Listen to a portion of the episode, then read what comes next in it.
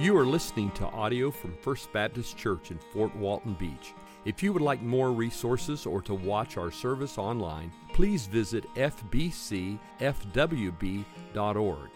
Listen in as Pastor Wade helps us abide in Christ and advance the gospel through the teaching and the proclamation of God's Word.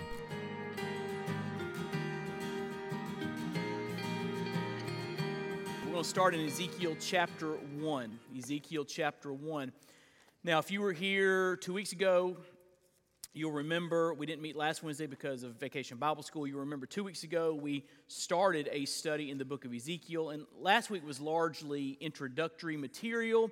You can go on our website and click on podcasts and you can get a, a audio recording of that if you want to go back and listen if not, you'll get caught up to speed uh, tonight as we jump into Ezekiel chapter 1. We're going to look at chapter 1, chapter 2, part of chapter 3. We won't get all the way through chapter 3, and we may not get to chapter 3, so we'll just see how that goes. Um, I'll uh, watch our uh, time. Let me just pray for us and ask God to draw near and bless us in this study. Father, we're grateful for your, for your grace in our lives, Lord, your unmerited favor, your undeserved blessing. And Lord, one of the ways you show us grace is by uh, using your word in our lives to, to transform us. And God, I pray that as we study the book of Ezekiel, that would happen, that you would transform us, that you would encourage us, that you would equip us, that you would strengthen us, that you would challenge us, so that, Lord, we would leave, um, Lord, more determined to be fully functioning followers of Christ. So, God, we just ask for your nearness, your blessing. Uh, help us tonight. And we'll thank you for that grace in Jesus' name. Amen. All right, tonight we're going to study Ezekiel's call to preach, or his call to the prophetic ministry. And I've titled the, the teaching tonight uh, a, a blueprint of God's call. We're going to see how God called Ezekiel. And I think there's some, some similarities between how God called Ezekiel and how God called other biblical figures. Uh, it's not, I, I, didn't put the, the blueprint because, you know, God calls people in different ways, but this is a blueprint. And again, there are some consistencies with other Bible characters. I even see some consistencies with my own experience with the Lord and the way He called me into ministry. And so it's been really exciting to study this and to think through this and to see what God did and how God uh, worked. And so we're going to look at a blueprint of God's call. Now, just a, a, just a quick reminder of the outline. This is a really broad outline. If you were putting subpoints in the outline, you'd have tons of subpoints, but this is a, a kind of big picture outline. Uh, it's there in your notes. It starts with the prophet's call in chapters 1 through 3, and then in chapters 4 through 24. It's a message of judgment um, from the Lord through Ezekiel mainly for Jerusalem and Judah. And then in chapters 25 through 32, there's a message uh, for, or there are messages for, for other nations. And then there's a message after the fall of Jerusalem, which happened in 586 BC when Ezekiel was in captivity in Babylon preaching. And then, uh, fifth, there is a vision of restoration, chapters 40 through 48. And here's a summary. We'll share this every week we study Ezekiel together. This comes from a professor I had in seminary, Dr. Kendall Easley. He writes From exile in Babylon, Ezekiel's stunning visions and startling symbolic acts, we're going to see some of that tonight, were prophecies for the Israelites to teach God's sovereign plan over them in the history of his kingdom so that they shall know that I am the Lord, quoting uh, God uh, himself. And so, just kind of a just really brief reminder of what's happening here. God had uh, decided to judge his people, specifically the southern kingdom of, of the Jews. You know, there was a civil war that, that broke out, and 10 of the kingdoms fought against two of the kingdoms. The, the 10 were called the northern kingdom, the two were called the southern kingdom. The northern kingdom was judged by God before this time when he sent the Assyrians to overthrow them. This is the, the, the Babylonian captivity where God sent the Babylonians to overthrow the, the southern kingdom, um, uh, Judah and Benjamin the, those tribes. And the Babylonians came three different times and overthrew the, the city and the surrounding areas, and then they took Jews with them back to Babylon. They took them in captivity. They were uh, forced to go back to Babylon. And Ezekiel uh, was one of those who was forced to go back to Babylon. He was a priest, but he was forced to go back. And even there in Babylon, God had a role for him to preach to the people who were in captivity and thought that there was no hope. So that's what this, this book is about. I like how William Greenhill says it. he's a Puritan writer. He wrote Ezekiel is full of majesty, obscurity, and difficulty. In other words, it's a wonderful book. It's majestic. There's some great stuff we'll see even tonight, but there is a hard book. There's some things in it that are hard to understand, and so we'll, we'll see that as we work our way through. But tonight, I want us to look at a blueprint, not the blueprint, but a blueprint of God's call, how God called Ezekiel into the prophetic uh, ministry. If you remember last week, I told you he was a priest and he was 30 years old. It tells us that in the first uh, section of Ezekiel. And when a priest turned 30, that's when they started their temple service. So Ezekiel was probably thinking, if I were back in my homeland, if I were back in Jerusalem, I'd be starting my service at the temple. I'd be taking my priestly role. But now I'm in captivity. I'm far away from home. I feel like I have no purpose, uh, no meaning. I'm not fulfilling what God has called me to do. And he probably felt a little bit hopeless. But God was going to use this priest to deliver his message to the people of, of, of Judah and beyond. So let me show you just four aspects of this blueprint of God's call, and, and I think you'll understand it as we look at the accompanying scriptures. First of all, he commanded Ezekiel's attention. He commanded Ezekiel's attention.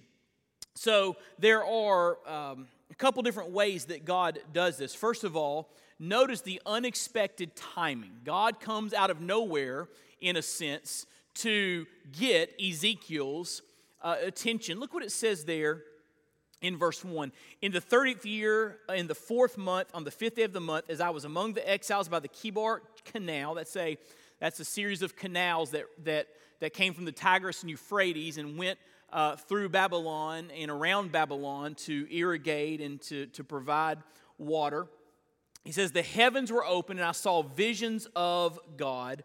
On the fifth day of the month, it was the fifth year of the exile of King Jehoiachin the word of the Lord came to Ezekiel the priest, the son of Buzi, in the land of the Chaldeans by the Chebar channel, and land, hand of the Lord was upon him there. Notice that little, that little detail. It says it was in the fifth year, verse 2, of the exile of King Jehoiachin. Ezekiel came in that first, um, that first captivity, that first group of captives uh, when Nebuchadnezzar marched into uh, Israel or into Judah and he took Ezekiel captive with the royal family at that time. This is five years later. So think about five years. Five years he's in captivity. Five years he's living far away from home. Five years he's probably, you know, despondent and thinking, This is my life. I have no hope. I have no meaning. I have no purpose. I'm homesick.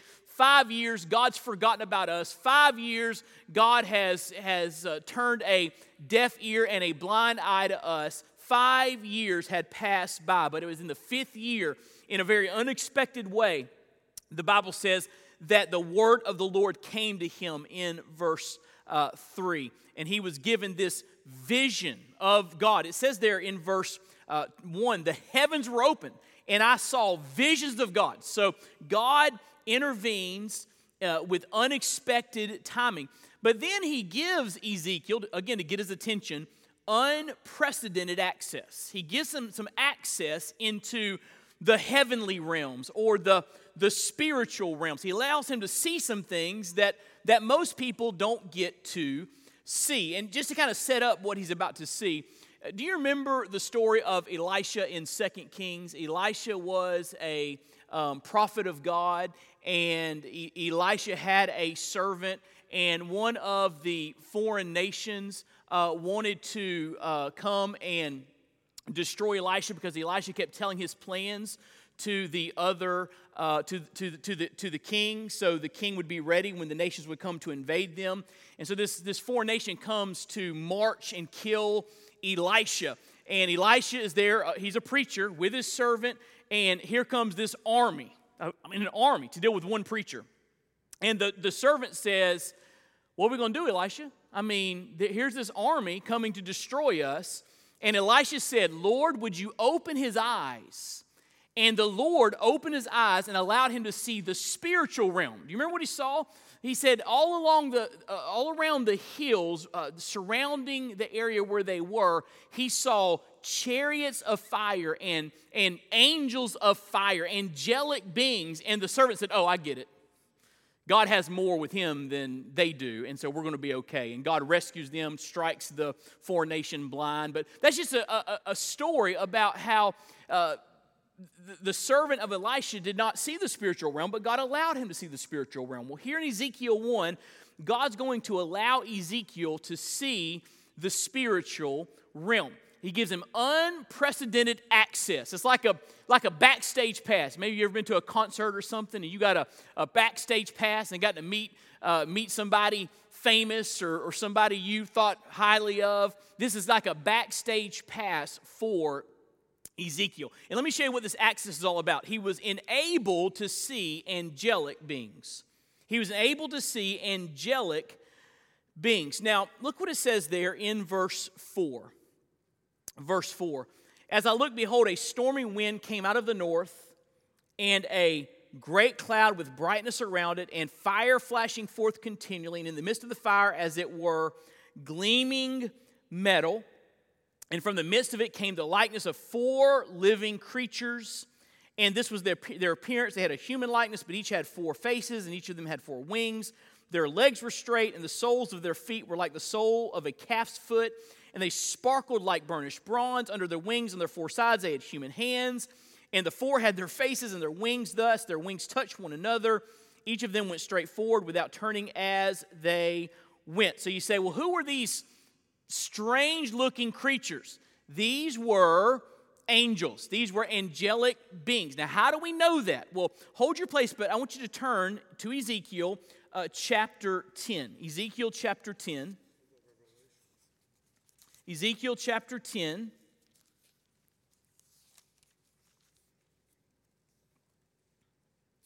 Verse 15. This is in the midst of another vision that God gives Ezekiel. The Bible says, The cherubim mounted up. These were the living creatures that I saw by the Chebar channel. And when the cherubim went, the wheels went beside them. So he identifies the, the creatures he saw at the Chebar channel here in chapter 1 were what? Cherubim cherubim, another name for angelic beings. And, and, and, keep reading. It says, The glory of the Lord went out from the threshold of the house in, in chapter 10, verse 18, and stood over the cherubim. And the cherubim lifted up their wings and mounted up from the earth before my eyes as they went, with the wheels beside them. We'll see wheels back in chapter 1. And they stood at the entrance at the east gate of the house of the Lord, and the glory of the God of Israel was over them. Verse 20, these were, okay, what he's seeing in this vision, these were the living creatures that I saw underneath the God of Israel by the Chebar Canal, and I knew that they were what?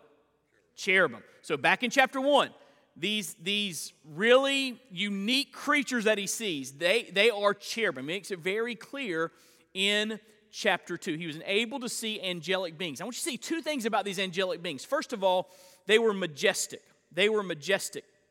Notice there that it says, uh, there in verse 8, back in chapter 1, under their wings, on their four sides, they had human hands, and the four had their faces and their wings, thus their wings touched one another. So they had these four, uh, the, these four wings, but back up to verse 5. It says, This was their appearance.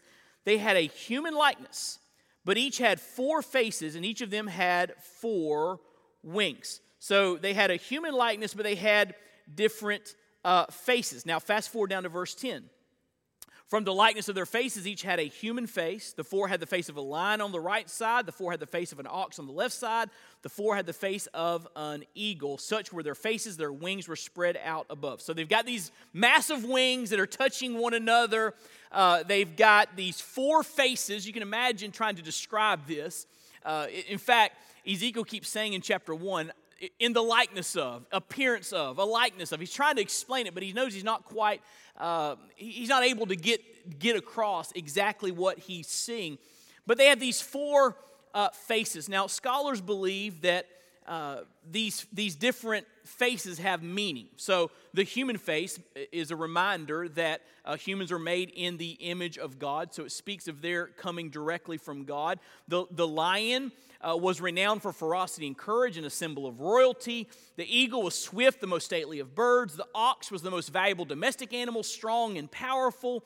And so, these, these different animals, the human face, all represent something about God and His creation.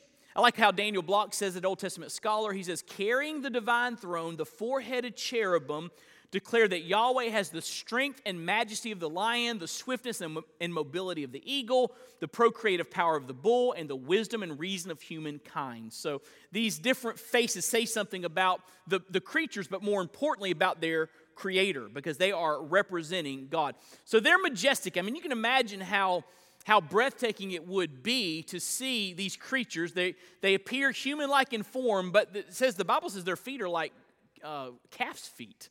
I, I, I, laughed out loud today reading a, a commentary, and the commentary said their feet were bovine. I just thought that was funny. Uh, they had cow's feet and that's unique right and you got four different wings they, they, they, have four wings and, and different faces and, and, and it's just it would just been very very breathtaking to see these majestic uh, creations of god these angels these cherubim but not only do i want you to see they were majestic they were on mission look what it says back in chapter 1 verse 12 it says each went straight forward. Wherever the Spirit would go, they went without turning as they went. As for the likeness of the living creatures, their appearance was like burning coals of fire, like the appearance of torches moving to and fro among the living creatures. The fire was bright, and out of the fire went forth lightning. And the living creatures, watch this, darted to and fro, like the appearance of a flash of lightning. Verse 15 as I looked at the living creatures, I saw a wheel on the earth beside the living creatures, one for, uh, for each of the four of them. As for the appearance of the wheels and their construction, their appearance was like the gleaming of beryl, precious metal. The four had the same likeness, their appearance and construction being, as it were, a wheel within a wheel. When they went, they went in any of their four directions without turning as they went, and their rims were tall and awesome. The rims of all four were full of eyes all around. When the living creatures went, the wheels went beside them, and when the living creatures rose from the earth, the wheels rose. Now look at verse 20. This is key. Wherever the Spirit wanted to go, they went, and the wheels rose along with them, for the Spirit of the living creatures was in the wheels. So each of the angels, I'm going to try to explain this, each of the angels had a wheel, all right? And the wheel was a picture of their movement. It says they're going to and fro, and, and, and it says they are moving, listen, in response to the Spirit. So, God Himself, the Spirit of God, is giving them their orders and they're moving in response to the Holy Spirit, which, by the way, would be a pretty good goal for our Christian lives, wouldn't it?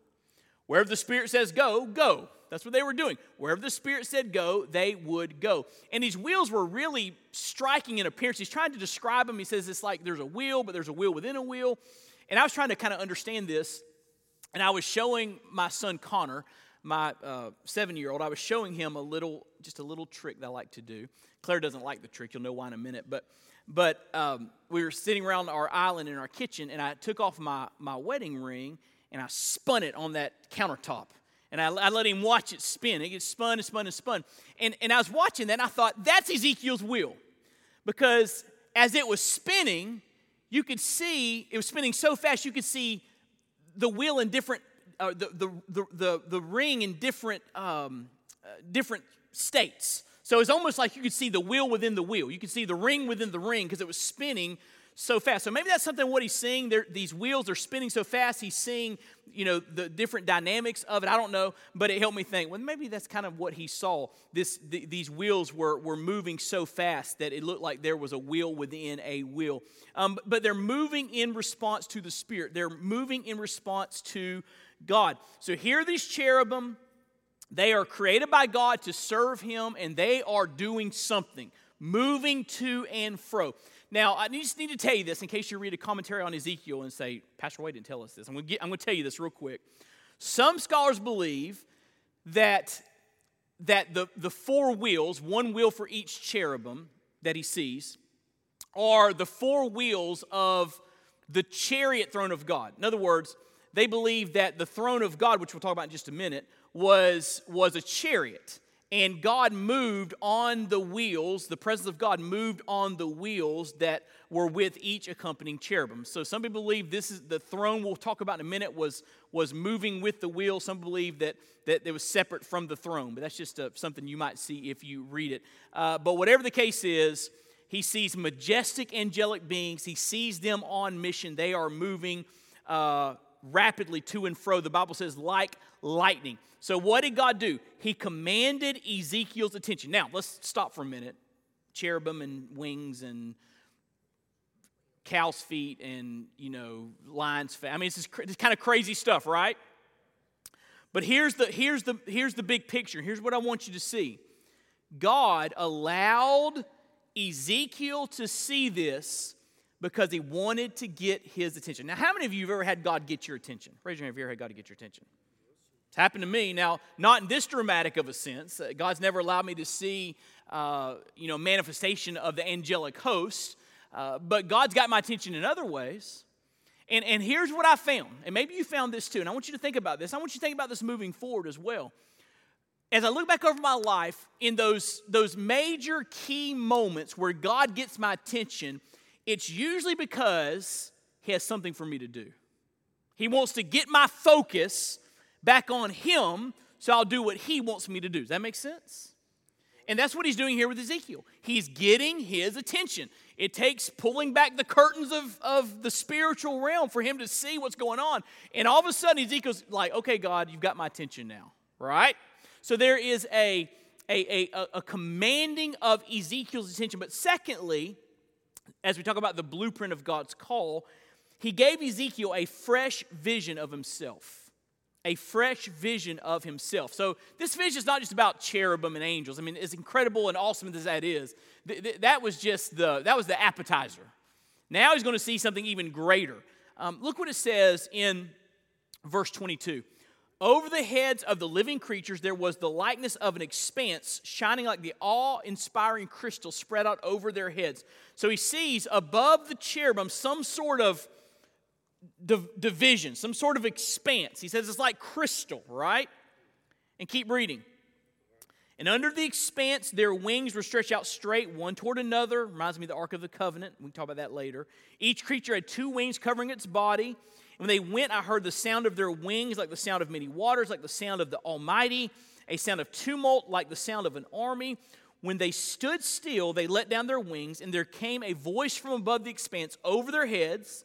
When they stood still, they let down their wings. So there's a moment, these angels moving to and fro like lightning, they stop.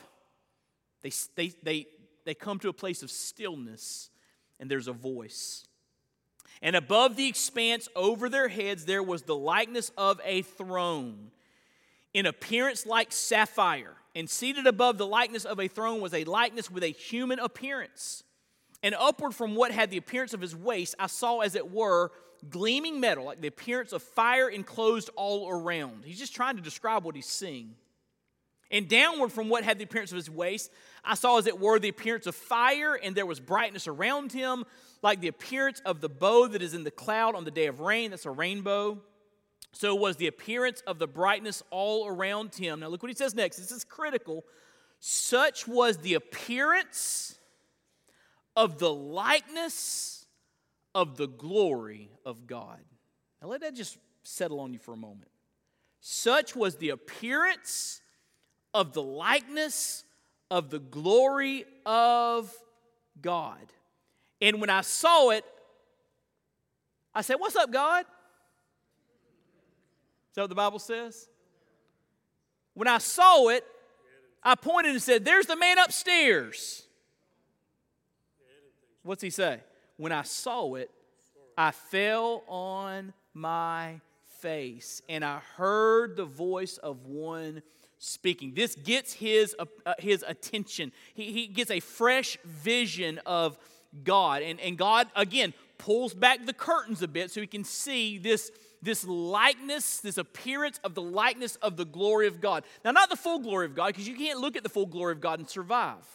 Do you remember Moses had to be hid by God's hand in the cleft of the rock as he passed by. He could only look at God's the, the back of God's glory because if he saw the fullness of God's glory, he would be he, he couldn't survive it. So he didn't see the fullness of God's glory, but he sees a glimpse of God's glory. And it's enough to get his attention, a fresh vision of himself. Now, here's what I believe. Um, I believe this is a pre incarnate appearance of Jesus. I believe this is an appearance of Christ in the Old Testament. I believe it lines up with Isaiah chapter 6, where Isaiah sees a vision of the Lord upon his throne, the train of his robe filling the temple. Isaiah 12 says that's a vision of the Lord Jesus Christ. I believe the same vision Isaiah saw of the Lord Jesus is the, the, the, the similar vision he sees here of the Lord Jesus Christ seated on his throne, and it gets his attention. But there's a message here. There's a message. The fact that God is appearing is meant to communicate something to Ezekiel and to the people of God. Now, here's the message. You look there in your notes. Even though the Israelites were enduring great difficulty and would experience further suffering, God was still on his throne. Even though the Israelites, the Jews, were enduring great difficulty and would experience further suffering, you're going to see as we work through Ezekiel, there's more bad stuff coming. God was still on his throne. He's trying to say, Ezekiel, I'm still in charge. I know it seems like that you are a victim of circumstances beyond your control. I know it feels hopeless and meaningless, and I know you're despondent, but Ezekiel, I'm still on my throne. Same thing in Isaiah 6. When he appears to Isaiah, the Bible says, In the year King Uzziah died, I saw the Lord. You know, in ancient times, when a king died, that was a time of great turmoil because there was often there were often rivals fighting for control of the throne. And, and, and it's like the Lord saying to Isaiah in Isaiah chapter 6 Hey, listen, I know King Uzziah is dead. He reigned a long, long time, and I know you're in turmoil, and I know you're anxious, and I know you're concerned, but Isaiah, I'm still on the throne. I'm still in control. That's what he's doing here in Ezekiel. He's reminding him, I'm still in charge, a fresh vision of himself. And also, even though the difficulty was because of the sin of the people, God had not abandoned them. Again, if you read Psalm 137, the, the, the, the, the, the Jews in exile are singing a song by the rivers of Babylon. There we sat down and we wept as we remembered Zion. The people of God were far away from their home and they were, they were, they were broken by by homesickness and a longing to be back and sing the songs of Zion. And the Lord wants them to know by, by stepping in, by intersecting Ezekiel's life and the Jews, the Jew situation, I have not abandoned you. I know it's hard, going to get harder. You brought a lot of this on yourself, but I'm still a God of grace. We'll see in Ezekiel 37. Hey, I know, I know your bones are dry, but I'm going to bring you back to life. And so God is showing his great grace to the Jews. He had not abandoned them. And so Ezekiel gets this, this, this vision, this fresh vision of the glory of God. Now, I like this quote from Ralph Alexander. He writes Throughout the Old Testament, God's prophets were confronted with a revelation of his glory that made an indelible imprint on their ministry. Now, listen.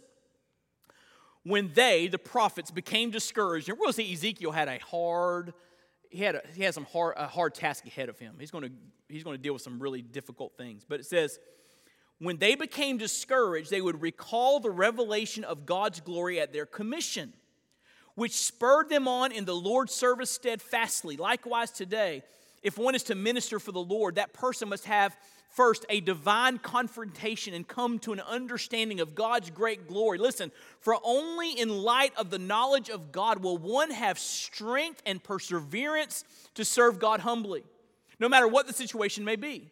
The divine confrontation, the, the, the reveal of God's glory adds seriousness and purpose to the call of God's servant. So here's what uh, the, the commentator's saying this vision of the glory of God would give Ezekiel staying power.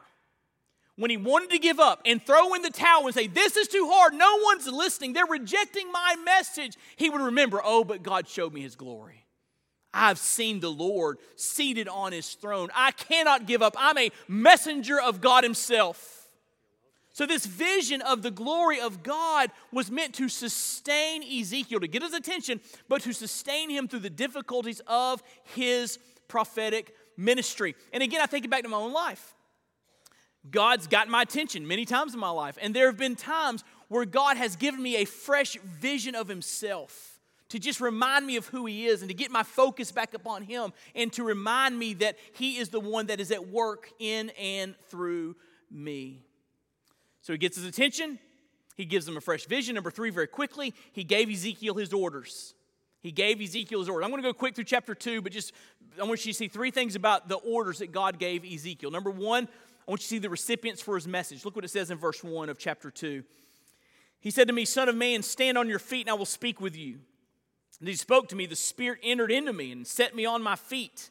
And I heard him speaking to me. Remember, he fell on his face when he saw the glory of the Lord. And the Lord has to help him back up. The Spirit has to help him back up, get him back on his feet. And he said, Son of man, I send you to the people of Israel, the Jews, God's people, to nations of rebels who have rebelled against me. They and their fathers have transgressed against me to this very day. The descendants also are impotent and stubborn. I send you to them, and you shall say to them, Thus says the Lord God. And whether they hear or refuse to hear, for they are a rebellious house, they will know that a prophet has been among them. Now that's encouraging, isn't it? Hey, Ezekiel, I, am going to send you with a message. And just so you know, the people you're going to share the message with, man, they are really, really stubborn. Probably not going to listen to words you have to say. Wouldn't that be encouraging on the front of, of prophetic ministry? You know, I mean, what if, you know, I, you know, when the Lord was leading us here to Florida and up in Mississippi, what if the Lord had said, hey, uh, Wade, send you down to, um, to, to First Baptist Fort Walton Beach, and they are going to ignore everything you have to say. That'd be a little bit disconcerting, wouldn't it? Fortunately, that hadn't been the case. It's been the exact opposite. But, but I mean, just think about getting that information on the front end. It's not, you're not going to not have a lot of success outwardly. It's going to be it's going to be hard. The people I'm sending you to are stubborn, the recipients of his message. But then notice the content of his message. Look in verse 4. The descendants also are impotent and stubborn. I send you to them, and you shall say to them, Thus says the Lord God. So, in other words, he's saying, You're just going to tell people what I tell you to tell them. You're speaking on my behalf. Thus says the Lord. You are speaking forth the word of God as a prophet. And then in verse 7, look what it says You shall speak my words to them, whether they hear or refuse to hear, for they are a rebellious house. So that gives us a, kind of a, um, an implication he would be speaking a message of condemnation, correction, and repentance. He'd condemn them for their, their rebellion against the Lord. He'd call them to get right with God. He'd call them to repentance. But God's saying, boy, they are a stubborn people. They may not hear you out, but that is the content of his message. But then look at the gravity of his message. Look verse 6. You, son of man, be not afraid of them, nor be afraid of their words, though briars and thorns are with you and you sit on scorpions. Be not afraid of their words, nor be dismayed at their looks, for they are rebellious house. Don't you love how God's describing his ministry? Ezekiel is going to be like briars and scorpions. Enjoy. Be not afraid of their words, nor be dismayed at their looks, for they are a rebellious house. Verse 8 But you, son of man, hear what I say to you. Be not rebellious like that rebellious house. Open your mouth and eat what I give you. And when I looked, behold, a hand was stretched out to me, and behold, a scroll of a book was in it. He spread it before me, and it, and it had writing on the front and on the back, and there were written on it words of lamentation and mourning and woe he's saying this is an important message. I want you to, I want you to ingest it. I want you to eat it. We'll talk some more about that in just a moment. But he's just saying here, this is a grave message. It's an important message. It's a message my people need to hear. It's, it's grave, it's full of grace. We'll talk about that. But it's grave. That's the message I have for you. So he gave Ezekiel his orders. In fact, he does the same thing to Isaiah. If you read Isaiah 6, after he has this, after he has this vision of the glory of God, uh, the Lord says, Whom am I going to send to go and tell people what I need to tell them? And, and in verse 8, Isaiah says, of Isaiah 6, Here am I, send me. The Lord says, Okay, Isaiah, I'm going to send you, but I'm going to send you to people that, that don't listen with a hard message. So he gives Ezekiel his orders. I, am reading a book. I just started a book. I'm not real deep into it yet. But it's about an Anglican uh, bishop who's well known for a book he wrote called Holiness uh, back in the, uh, let's see, it would have been the 18th century uh, on into the 19th, it would have been the 19th century. And his name was J.C. Ryle. You might have seen that name. Um, but it's a biography about J.C. Ryle and his upbringing and, and uh, his stand for the Lord and for his word. And the, the title of the book is this prepared to stand alone. The context in which J.C. Ryle ministered, he was going to say some things on behalf of God and stand for truth, and he was going to stand by and large by himself. He's prepared to stand alone. And, and in, in effect, what God saying to Ezekiel is this be prepared to stand alone. You may be the only one saying the things I'm telling you to say, but be prepared to stand alone. Which leads to the fourth part of this, this call. Very quickly, he reassured him. Because you can imagine Ezekiel thinking, I don't want to do that. Find somebody else, like Moses. Find somebody else, right? But he reassured him. Three things very quickly Ezekiel needed to remember. Number one, God would give him the resolve to persevere. Look in verse 1 of chapter 3. He said to me, Son of man, eat whatever you find here, eat the scroll, and go speak to the house of Israel. So I opened my mouth, and he gave me the scroll to eat. And he said to me, Son of man, feed your belly with this scroll that I give you, and fill your stomach with it. I ate it, and it was in my mouth as sweet as honey. And he said to me, Son of man, go to the house of Israel and speak with my words to them. For you are not sent to a people of foreign speech and a hard language, but to the house of Israel, your people, not to, to many peoples of foreign speech and a hard language, whose words you cannot understand. Surely, if I sent you to such, they would listen to you. But the house of Israel will not be willing to listen to you, for you are not, for they are not willing to listen to me. Because all the house of Israel have a hard forehead and a stubborn heart. Behold, I've made your face, watch this, as hard as their faces. So I like what he's saying here. Hey, they're stubborn, I'm gonna make you stubborn too. Your forehead as hard as their foreheads. Like emery harder than flint have I made your forehead. You know what God's saying? Ezekiel, I want to make you a hard head. You're going to be a hard headed prophet because you're speaking to hard heads. You need to be hard headed yourself. And so he's saying there, Ezekiel, I'm going to give you that resolve you need to keep on keeping on. There are going to be times you want to throw in the towel, but you got to keep on keeping on. Uh, my, my youngest son has discovered the Rocky movies, and I'm not real sure, Lee, if it's good for a seven year old to watch Rocky movies.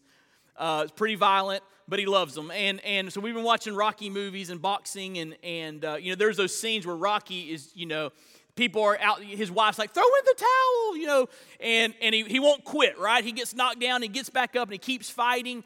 And uh, that's, that's the idea here. He's saying, I'm going to I'm going to give you that resolve you need to keep on keeping on. Secondly, he should not fear. Look in verse 9 chapter 3. He says, Like emery harder than flint have I made your forehead. Fear them not, nor be dismayed at their looks, for they are a rebellious house. Fear them not. Don't fear. I've called you to this. I'll equip you, I'll be with you. Do not fear. You've probably heard this before, but there are 365 occurrences of the command to not fear in the Bible. Do you know that? 365 occurrences. Do not fear, do not fear. And that's one for every day of the week. God doesn't want us to live in fear. He didn't want Ezekiel to minister in fear. He said, You should not fear. He's reassuring him. And the third and last, he was to take the word of God seriously. Look in verse 10. Moreover, he said to me, Son of man, all my words that I shall speak to you receive in your heart and hear with your ears, and go to the exiles to your people and speak to them and say to them, Thus says the Lord God, whether they hear or refuse to hear. Here's what he's saying. This is very critical. He's saying, Ezekiel, you got a message from me, but make sure you receive my words before you preach my words. Take my words seriously. That's why he tells him to eat his word. It's that's symbolic, where he actually ingests the word of God. It tastes like honey, right? Kind of a weird thing to do, but, but he gives him a scroll. He eats it. That's to show him you need to take my word in yourself before you give my word to others. Because we all know, don't we, that it's awful to hear someone in authority that communicates do as I say, not as I do. Right? We I mean, we don't like that. We don't like someone in authority that isn't walking the walk to tell us what we ought to do, right? And so he's saying to Ezekiel, You keep the word of God, and then you preach the word of God, and, and I will be with you. Take the word of God seriously. So let me close down. No, I went long, but I want to get to this point. Blueprint of God's call. He commanded Ezekiel's attention. He gave Ezekiel a fresh vision of himself. He gave Ezekiel his orders, and he reassured him because he knew it would be hard. Now, we'll get a little bit further in chapter 3 next week. We'll talk about the watchman uh, metaphor, which is used throughout Ezekiel, and he calls him to be a watchman, and we have the responsibility of watchmen in our lives. I'll talk about that uh, some next week. But these first three chapters really are centered on the fact that God is intersecting Ezekiel's life and calling him to prophetic ministry. And, and these four things, I see him in the call to Moses, you know, burning bush orders, reassurance. Um, uh, you know, same kind of, you see it with Paul, you see it with different biblical characters, this same kind of uh, blueprint for God's call on their lives. And I just want you to think about this because I want Ezekiel to be applicable to us all. When God gets your attention, and when God gives you a fresh vision of Himself, He just reminds you of who He is. It may be in a worship service, it may be in your quiet time alone with the Lord, it may be through a book you're reading, it may be through someone saying something to you. I don't, I don't know, but, but when God just intersects your life and just, just gives you that fresh vision of Himself, consider, consider that God may have something for you to do. And the reason He had to get your attention and the reason He gave you a fresh vision of Himself is because whatever He has for you to do is probably not going to be easy. And you're going to need that to sustain you as you follow God's marching orders for your life.